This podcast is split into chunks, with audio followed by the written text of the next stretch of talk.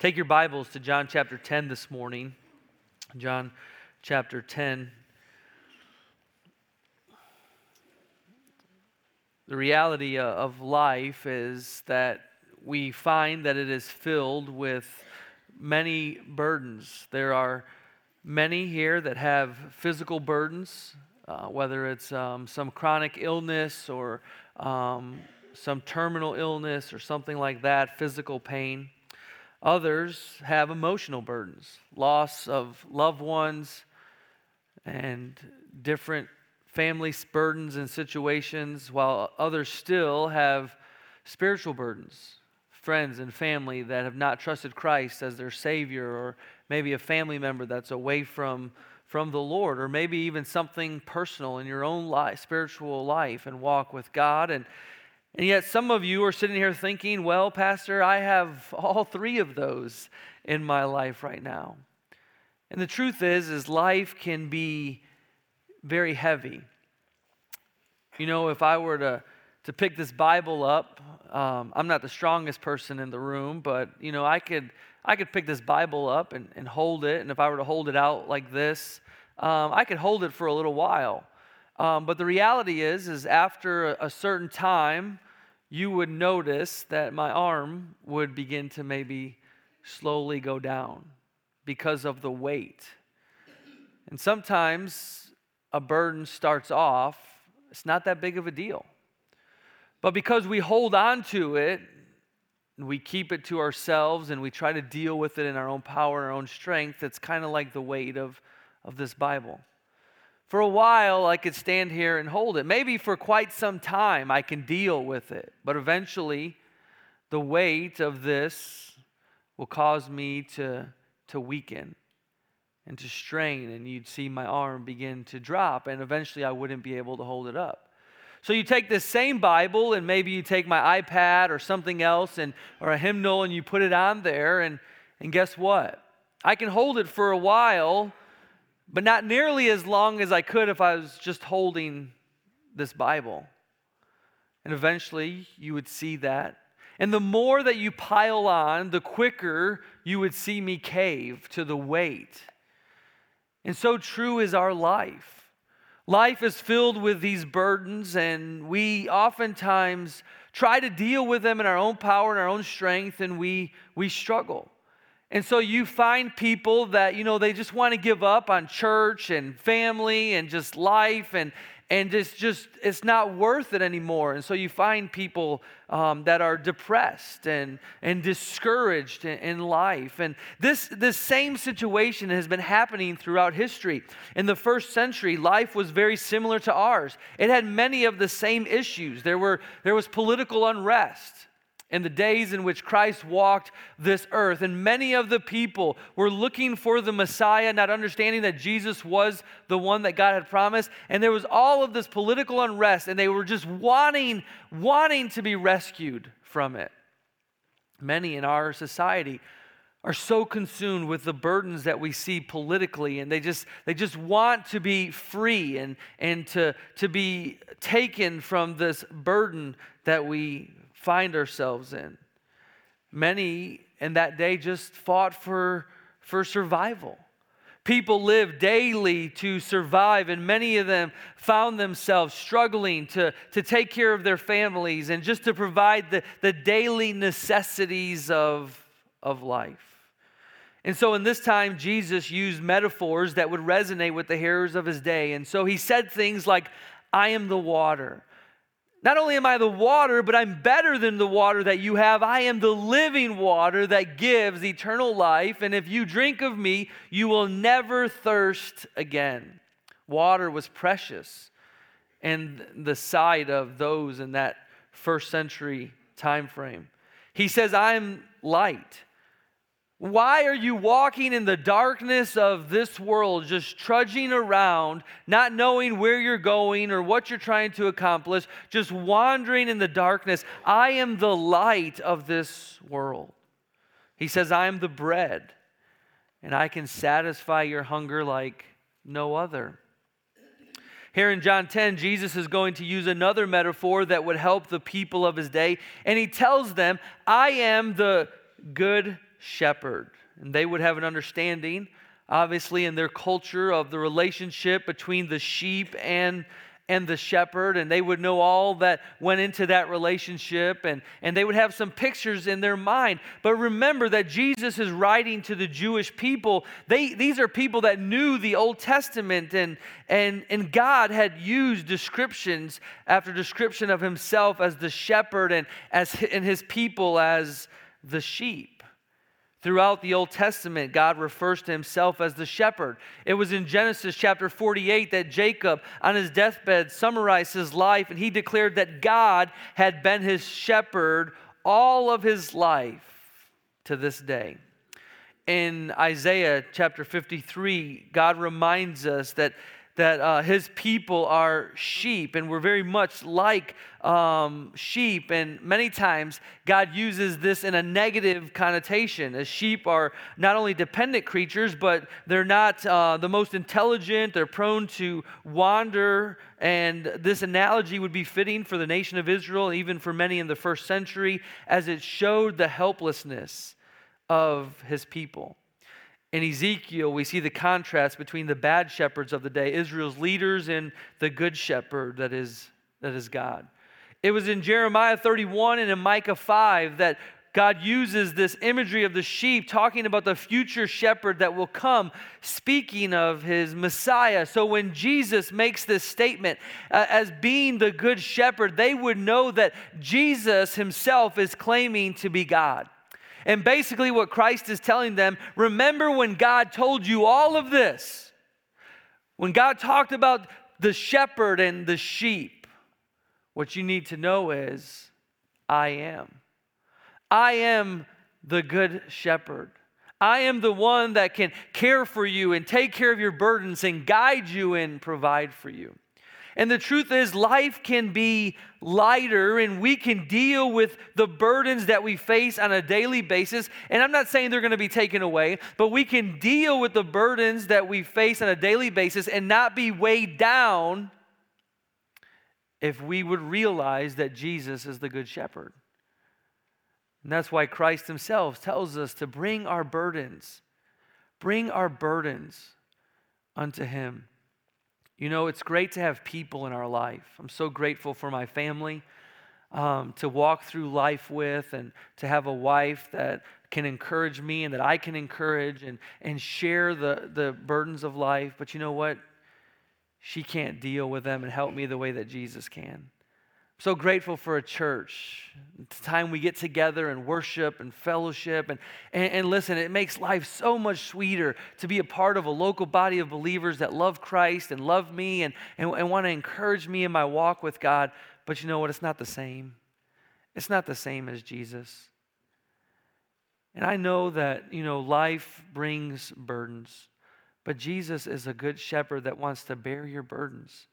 And so God uses this imagery to help us. And this morning, I want to point out three, three points from this passage on Jesus being the good shepherd that I, I just hope will be a, a help and an encouragement to you in this life, in the days to come, in the years to come that God gives us. Let's pray together. Father, I thank you that Jesus is the good shepherd. And I pray that we would understand the truths from John chapter 10 and, and we would apply them to our life as we learn. And Lord, I pray that your spirit would convict us and help us today. And Father, where we struggle with burdens and letting them go, I pray, Lord, that we would realize who Jesus is and the help that he wants to give us. And Father, help us to just find peace and comfort and joy in Christ, even in the midst of, of the burdens that we have in this life. In Jesus' name we pray. Amen.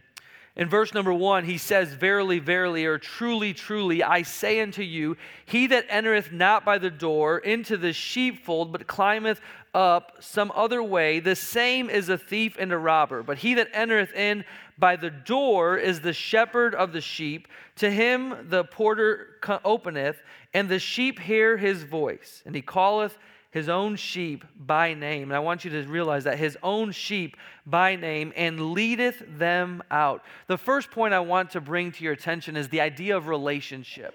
The, the shepherd and the sheep have a relationship. And that's one pivotal aspect of this imagery that God gives us, and we need to understand. Now, there's a couple of important concepts that we see right off the bat. First of all, Jesus talks about the door and the sheepfold. And a couple of times here in these first few verses, he introduces this concept of, of the door. You have to come in, verse 2, by the door. And so we see that going on in verse 4 And when he putteth forth his own sheep, he goeth before them, and the sheep follow him, for they know his voice. And a stranger will they not follow, but will flee from him, for they know not the voice of strangers. The parable or this metaphor spake Jesus unto them, but they understood not what things they were which he spake unto them. And so Jesus introduces this idea of the door and coming into the sheepfold and being a part of basically the sheep family, or we could say the family of God. And so notice what he says to them in verse number seven. After they he introduces this concept, the Bible says they don't understand, but Jesus says to them again, Truly, truly, or verily, verily, I say unto you, I am the door of the sheep. Jesus makes it very clear to them I am the door, and anyone can come into the, the sheepfold. And here's what Christ is trying to get across to them, and what he's trying to get across to us today is that anyone can come and be a part of the sheepfold, but Jesus is the only way to have a relationship with God. He tells us here that all other ways are like thieves and robbers. He says, All the, that ever came before me are thieves, verse 8, and robbers, but the sheep did not hear them. I am the door. By me, if any man enter in, he shall be saved, and shall go in and out and find pasture. But the thief cometh not but for to steal and to kill and to destroy.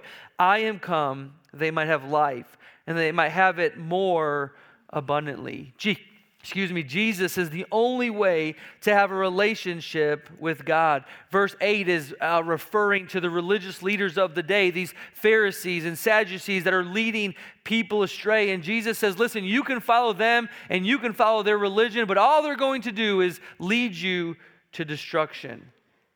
But notice the simplicity in verse 8 I am the door. If any man enters, he shall be what? He shall be saved. Jesus Christ is the only way to receive salvation. Jesus Christ is the only way for us to have a relationship with with God. And he's trying to get them to understand. They've been following the, the religious system of the day, and Christ, and they've been looking for the Messiah, and Christ has said, Listen, I am He, I am the one. And, and if you want to have a relationship with God, it's only going to happen through me. Later on, he's going to tell them in John 14, I am the way, the truth, and the life. Guess what? No man cometh unto God, no man cometh unto the Father, but by me. All throughout the Gospel of John, Jesus keeps saying, I am, I am, I am, I am the way. I am the way to have your sins forgiven. I am the way for you to have a relationship with God. Not the religious systems, not your good works, not your personality, not your abilities. No other way can a man be saved but through Jesus Christ. There's no other name under heaven whereby men must be or can be saved.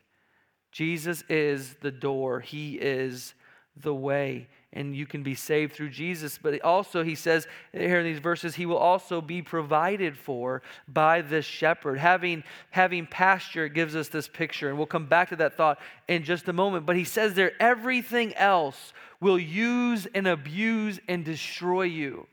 Whatever other way you're trying to get to God, it's not going to happen. And yet, so many people are blinded by their good works, blinded by religious systems, blinded by other ways created by men. And Jesus keeps telling them over and over understand who I am and understand why I came, understand what I have done for you.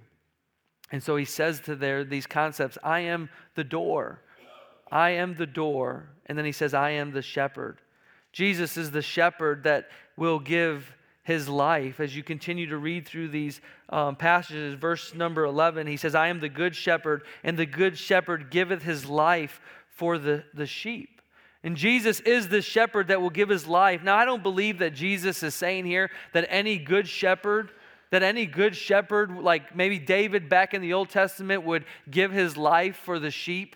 Um, you know, I, when you read the description of a, of a sheep and and um, you know and uh, they would have their herds and their flocks and they would do everything they could to protect them from the wolves but i tend to believe that if it was either david or one of the sheep David might just say, You can have that one because I'm just going to protect these others and live to fight another day. But what Jesus is teaching them is about what's going to happen here in maybe five or six months. You see, there's no other shepherd that would die. But the good shepherd would give his life, and Christ is about to, about to do that. Jesus is teaching them that the good shepherd of the Old Testament that God had promised is here and he's going to give his life for them. He also goes on to tell us that Jesus is the shepherd and he knows you if you are if you're his. Look with me there, verse number 12, uh, 12. But he that is an hireling and not the shepherd, whose own sheep are not, seeth the wolf coming and leaveth the sheep and fleeth, and the wolf catcheth them and scattereth the sheep. He says, The hireling fleeth because he is an hireling and careth not for the sheep. But he says, I am again the good shepherd, and I know my sheep and, am, and known of mine. This is a, a personal relationship that Jesus has. Now, I'm not a shepherd, never have even thought about being a shepherd, um, but I own a dog. That's about the closest thing I got um, to being a shepherd. And I will be honest with you, I am not a, a dog person, all right? I know some of you are tuning me out right now. You don't want to hear anything else I said because I made that statement. I'm not a cat person, definitely, um, but I, I'm not really a pet person, and, um, and I like the stuffed animals. They're the best. Um, you know, I don't have to pay for anybody to watch them when I go out of town or anything like that, or you know, I don't have to worry about feeding them or taking them outside or anything. I'm just not a I'm not a pet person, but we do have a dog, and his his name is Max. And uh, Max is probably the smartest dog that I've ever owned, and um, he he is he is a great dog. And um, you know, if you were to come to my house, and um, Max would jump all over, and for about five minutes, he'd go insane, like just wanting to be on you and jump on you. And I'd constantly be yelling at him and to get down and pulling him away. And, and uh, eventually, he'd get to know you a little bit, and then he would, um, he would stop doing that. But you know, when I walk in the house, he doesn't do it. When my family walks in the house, he doesn't do it. Like he knows us, he's excited to see us, and he runs up, but he doesn't jump all over us for the most part. And he comes and he, he's, his ta- tail's wagging and is there to see us. There's a difference between you and me. He knows the difference. There's a personal relationship. You know, I don't have much to do with the dog, but when I'm sitting there on, on the chair or on the couch, he'll come in and he'll lay right by my feet and just lay right there. And just, the, he's just, he's just peaceful. And he just goes to sleep. And I don't even like the dog, all right? And, um, you know, but he'll just come and, and there's this relationship that we have. All right. You know, he knows that he's going to be fed. He knows that he's going to be taken care of. We have a, a, little bell by our back door, and Max will go over and he'll ding the bell, and, and that means he wants to go outside. And uh, my wife did a great job training him to do that. And uh, it's funny because sometimes Max will go over there and ring the bell, and I won't get up fast enough. And he's just like my kids. He's very impatient. All of a sudden, you'll hear ding, ding and then he'll sit there and wait. And then all of a sudden, I've literally heard ding, ding, ding, ding, ding, ding, ding. Like, hey, get off the couch and come open the door for me, all right? And like, I mean, but he knows what to do. And we have this, we have this relationship. He knows that we're, we're his family. Max has gotten out before. And uh, he comes, runs, and he, he got out the back gate. And next thing I know, I go out there and I'm calling for him. He's not there. And I go to the front door, and there he is, looking in the window, trying to get in. You know, he knows there's this, there's this familiarity. Uh, there's this comfort that he has with us. There's this protection that he has with us. And really, this is the same type of idea. Um, you know, we're not even as smart as dogs are, we're as dumb as sheep are. But this is the picture that God has, that has God, God has given us. He knows us, and we're known of Him. But you know what? For as much as I don't really care about dogs or about my dog, I like your dogs even less. All right? I mean, I like I like your dogs even less, and you know, I could care even less about them, you know, but I make sure Max is taken care of. And I know him, and you know, I'm going to open the door and I'm going to let him in, and I'm going to make sure he has food, or my wife's going to make sure he has food and, and water and all of that. And we have this, this familiarity, this relationship that we have. You know, and you hear stories about dogs who get taken somewhere and, and then they make their way home and stuff like that. There's that just that relationship. And really this is a, that's a great picture of what God is telling us here, what Jesus is telling us. I am the good shepherd. I know you and, and you know me. This is personal relationship that we have with one another. Number two, then, beyond our relationship with the shepherd, we see the provision. We see the provision. You know, he tells us that he is the way to God. He, first of all, provides the door uh, through salvation. He gave his life so that we could have eternal life. And then we see here in verse number. Uh, verse number 14 I am the good shepherd and know my sheep and am known of mine. And he talks about here how they hear his voice just a few verses ago, and this idea of, of peace and comfort. When you hear his voice and, and you're just familiar in his presence. But he also then provides the things that we, that we need. As the Father knoweth me, even so know I the Father, and I lay down my life for the sheep, and other sheep I have which are not of this fold. Them also I must bring, and they shall hear my voice, and they shall be uh, one fold and one shepherd. Therefore doth my Father love me, because I lay down my life, and I might take it again. No man taketh it from me, but I lay down of myself. I have power to lay it down, and I have power to take it again. This commandment have I received of my Father. And so we see here that Christ provides for us what we need. He provides for us eternal life, He provides for us peace and comfort. Um, you know, when you stop and think about the scripture and, and how God describes his relationship with us, he tells us that he knows the sparrows and what they need, and he provides for them. How much more is he going to care for us. But probably with this passage in mind, one of the greatest passages that we go back to when we think about shepherds and sheep is Psalm 23. In Psalm 23, the Bible says, The Lord is my shepherd. And just think through that passage with me for a moment. I shall not want. That means I will, I will not go without. God will provide that which I need in my life. He makes me to lie down in green pastures, or He provides pasture for me to eat. He provides still, still water, not just water, but the still water for me to be able to drink. And then He restores our soul. You know, we spend our life expending our soul. You know, one of the greatest issues in our society today is the busyness of our life.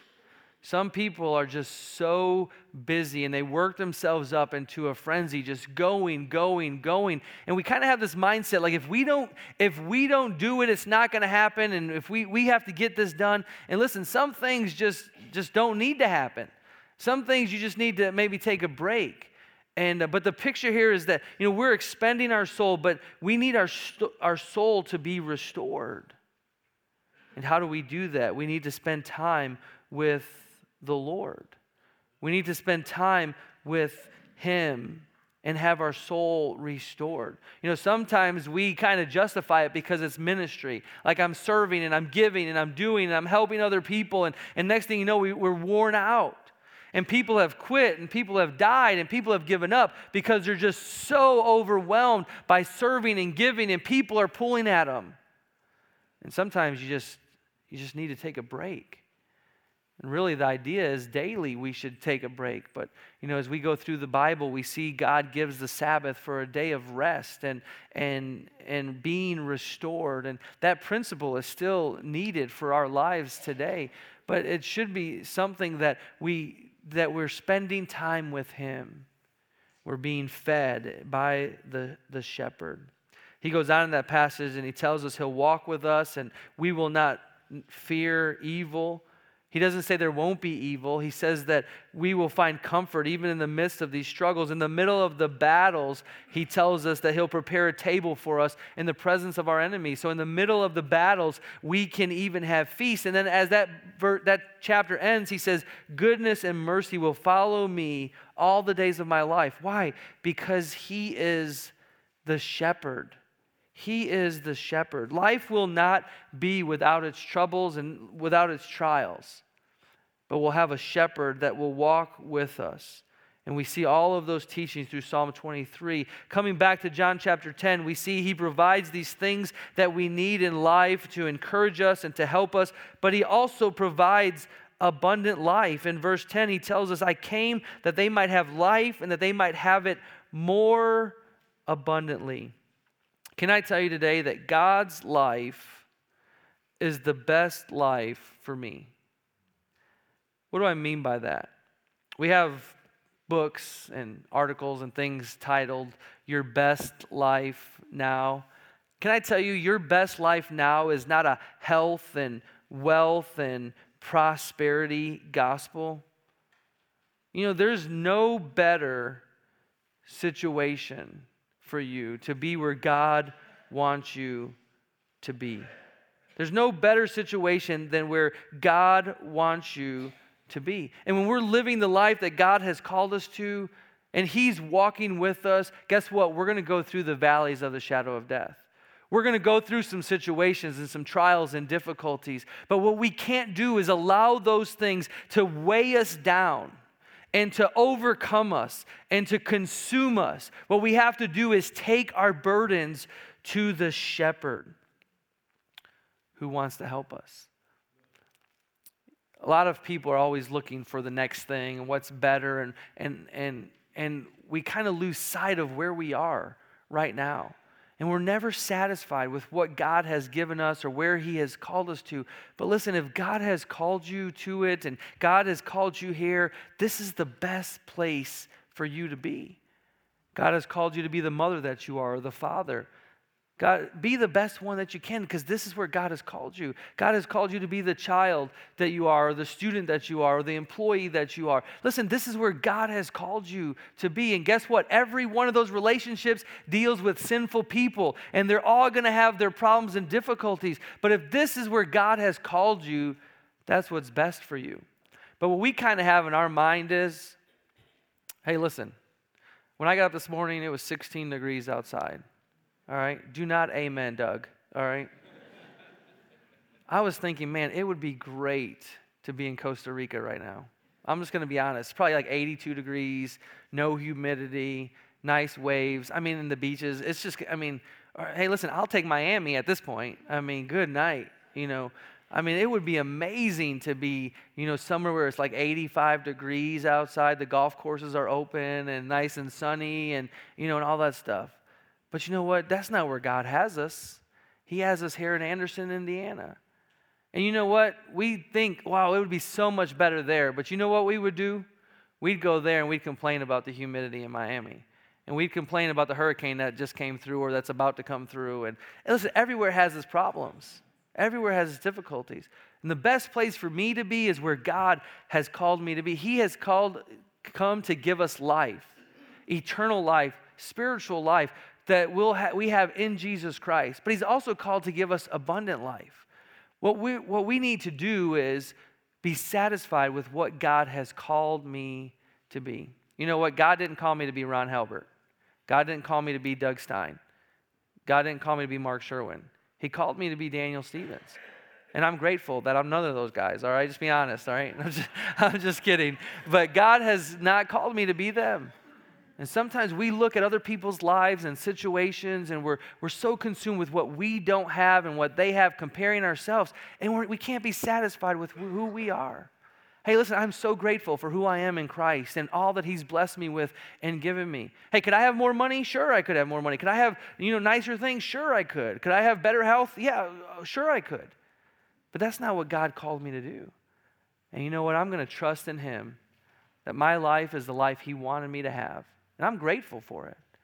And I have abundant life, not because of the material things of this world or because of the friends that I have or don't have or the people that like me or don't like me, but because Jesus is my shepherd.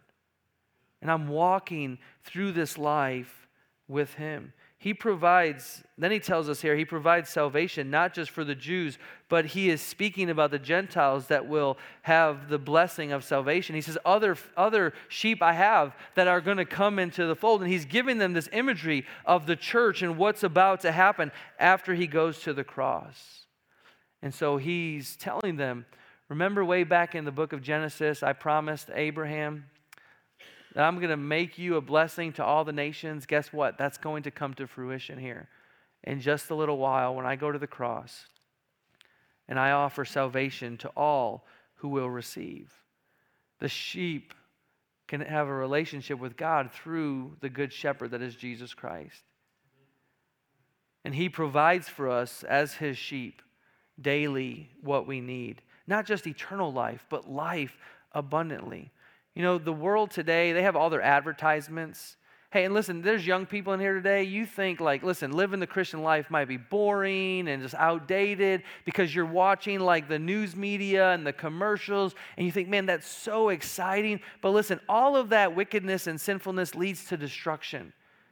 We need to come to the place in our life where we realize that true life, abundant life, comes from a relationship with God through Jesus Christ and walking with Him. And Satan uses the bright lights of this world to deceive and destroy. And don't let that happen to you. Get your eyes off of reality. But we see that God provides for us. The Good Shepherd provides.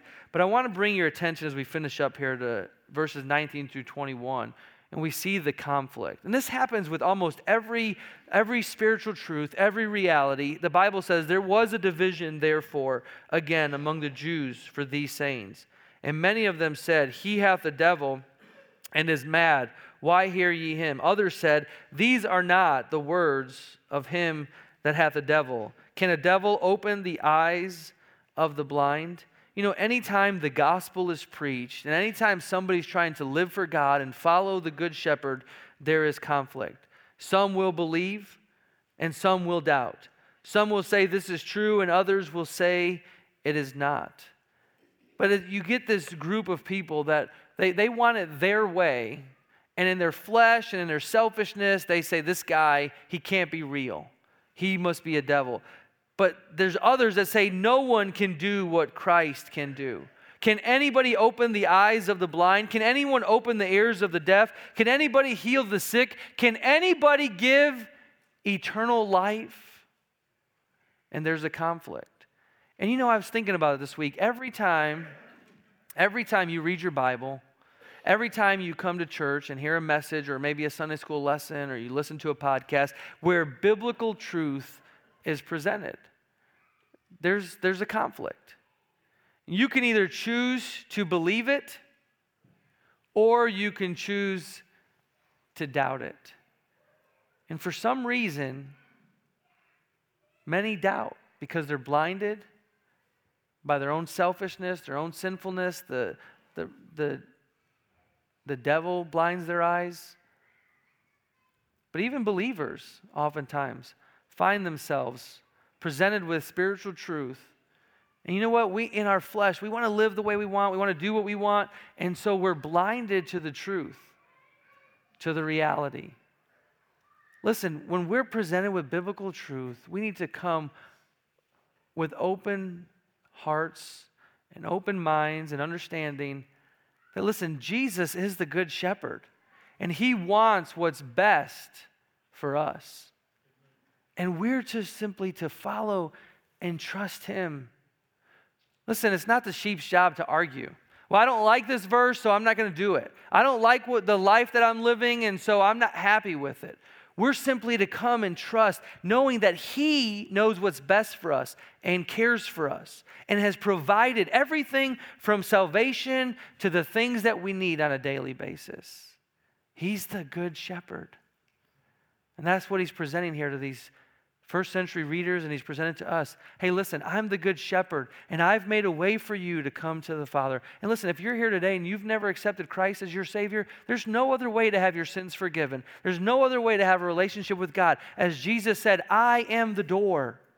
I am the door where the sheep can enter in. There's no other way. But for those of us that are Christians, listen, I don't know what you're going through in life, what struggles you have, but you have a good shepherd that wants to bear your burdens and help you and protect you and guide you. And we need to come to him. Sometimes it means we need to get over ourselves. Sometimes we need to confess sin. Sometimes we need to just rest and take a break and spend time with him. But whatever it is, realize He is a good shepherd that cares for you.